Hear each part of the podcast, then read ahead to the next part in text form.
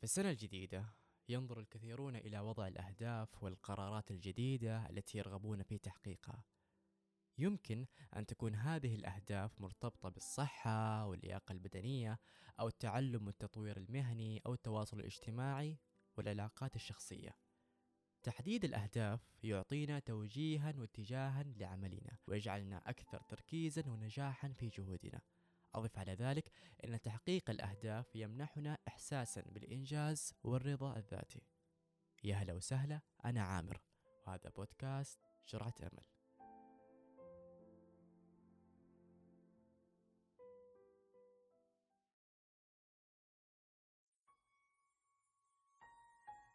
تحل السنة الجديدة مع نهاية كل عام وتعتبر هذه المناسبة فرصة للتفكير في الماضي ووضع الأهداف للمستقبل. السنة الجديدة تحمل في طياتها الكثير من العواطف والتطلعات والأمل لبداية جديدة. لا ينبغي أن ننسى أهمية استعراض السنة السابقة وتقييم تقدمنا ونجاحاتنا. يمكن لهذا التقييم أن يوفر لنا إشارات حول الأمور التي يجب علينا الاستمرار فيها وتحسينها. وعلى الجانب الآخر الأمور التي يجب أن نغيرها أو نتجاوزها.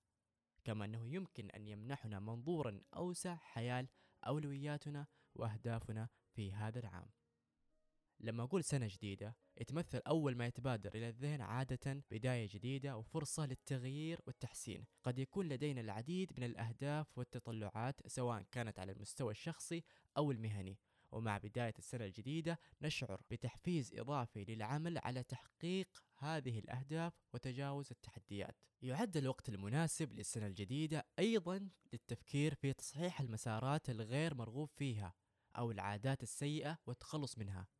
يمكن أن يتضمن ذلك التوقف عن التدخين مثلا أو تحسين نظام النوم أو العمل على تحسين التوازن بين العمل والحياة الشخصية.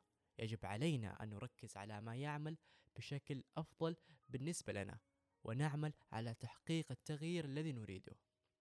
أضف على ذلك يمكن أن تكون السنة الجديدة وقتا مناسبا لبدء هوايات جديدة أو التطوع في أعمال خيرية أو المشاركة في نشاطات اجتماعية. يعطينا ذلك لمسة إيجابية ويمكننا أن نحسن حالتنا المزاجية ونعزز علاقاتنا مع الآخرين. قد يجد البعض الراحة والسعادة في الاستغراق في الأنشطة الإبداعية مثل الكتابة أو الرسم أو العزف على آلة موسيقية. لكن بالمقابل يجب أن نتذكر أن السنة الجديدة ليست فقط عن تحقيق الأهداف الشخصية بل أيضا عن تطوير الروح المعنوية والشكر والتقدير. يجب أن نعتز بما حققناه حتى الآن وأن نشكر الله على النعم التي أعطاني إياه. كذلك يجب أن نعرف أن الأهداف قد لا تتحقق بسرعة وأننا قد نواجه عقبات وصعوبات في الطريق ولكن من خلال الصبر والاستمرار والتفاؤل يمكننا أن نحقق تطورا ونجاحا في النهاية.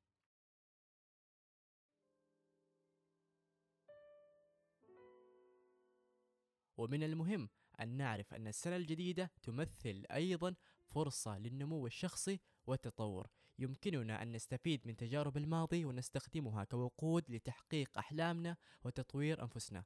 على سبيل المثال يمكن أن يكون لدينا هدف لتعلم مهارة جديدة أو التواصل بشكل أفضل مع الآخرين أو التفكير إيجابيا والتغلب على المصاعب. السنة الجديدة بداية جديدة وفرص لتحقيق الأحلام وتحقيق الأهداف الشخصية. من خلال وضع الأهداف والتقييم الذاتي وتصحيح المسارات السلبية وممارسة الهوايات والتطوع والتعبير عن الامتنان يمكننا أن ننمو ونطور أنفسنا ونحقق النجاح في هذا العام. لذا دعونا نستغل هذه الفرصة ونستعد بشغف لمغامرة هذه السنة الجديدة.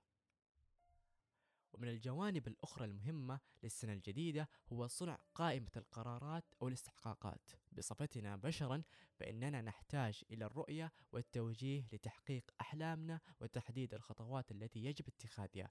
يمكن لقائمة القرارات أن تشمل أهدافا قصيرة المدى وأهدافا طويلة المدى التي نرغب في تحقيقها.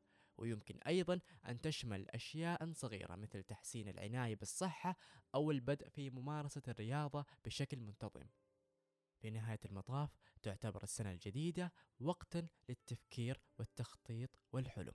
إنها فرصة لإعادة تقييم أنفسنا وتحديد ما نرغب به في حياتنا والعمل على تحقيقه. ومع بداية السنة الجديدة نحمل في قلوبنا الأمل والثقة بأن هذا العام سيكون أفضل من السابق وأننا قادرون على تحقيق النجاح والرضا في حياتنا. لذا دعونا نستغل هذه الفرصة ونبدأ العام الجديد بتفاؤل لبناء أفضل نسخة من أنفسنا وتحقيق أحلامنا.